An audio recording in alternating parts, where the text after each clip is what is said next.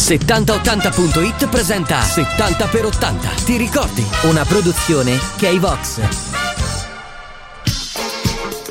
Benvenuti su 7080, la rubrica di 7080.it che approfondisce gli articoli trattati sul portale. Sono Massimo Lualdi e sono insieme al giornalista Enzo Mauri. Ciao Enzo. Lieto d'essere tuo ospite anche oggi Massimo. Parliamo di spot e di tv oggi, vero? Parliamo, parliamo di uno spot che è entrato nella storia in quanto il più longevo addirittura della storia televisiva è lo spot dei, dei pennelli cinghiale che andò in onda per la prima volta nel 1982 e che periodicamente ritorna torna in onda sui principali canali televisivi. L'ideatore fu Ignazio Colnaghi, che era già noto ai tempi di Carosello per aver prestato la voce al pulcino Calimero. La frase non ci vuole un pennello grande, ma un grande pennello, con lo scambio di posizione dell'aggettivo, fu il risultato di una precisa scelta sintattica per enfatizzare la qualità sulla quantità. Lo slogan, così come lo spot cinghiale, semplice e immediato, entrò subito nella testa delle persone, tanto da essere a distanza di anni tuttora apprezzato. La pubblicità venne girata nei primi anni Ottanta nella milanese di Piazza Castello. Si scelse di realizzare le riprese nel traffico reale con tanto di ghisa, i famosi vigili milanesi, impegnati a tenere a bada i curiosi.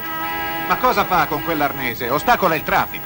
Devo dipingere una parete grande, ci vuole il pennello grande. Non ci vuole un pennello grande, ma un grande pennello, cinghiale. Protagonista dello spot cinghiale nel ruolo di Bianchino, l'attore caratterista Enzo De Toma, già apparso in film con Adriano Celentano e Renato Pozzetto. La parte del vigile fu assegnata al loro modello Francesco Papi perché Ignazio Colnaghi riteneva avesse una faccia da schiaffi, lo confessò lui stesso in un'intervista, lo stesso Francesco Papi, che era doppiato però nella pubblicità da Carlo Bonomi, che a sua volta aveva prestato la voce alla linea di Osvaldo Cavandoli. A rendere ancora più più precario l'equilibrio già instabile del protagonista, quindi di Enzo De Toma, un pesante enorme pennello legato sulla schiena. In realtà il protagonista non sapeva pedalare e all'inizio la produzione lo fece aiutare un assistente nascosto dietro l'enorme pennello. Alla fine si decise di dotare il veicolo di rotelle come quelle usate dai bimbi le prime armi per stabilizzare le biciclette. Ben visibili e nello spot cinghiale, infatti si vede proprio le, le, il protagonista andare su questa bicicletta con le rotelle. Dello spot furono realizzate due versioni, la prima da 30 secondi si concludeva con la frase pronunciata da entrambi: Presto e bene sempre avviene con pennelli cinghiale. Presto e bene sempre avviene con pennelli cinghiale. Questa parte poi fu successivamente tolta, riducendo lo spot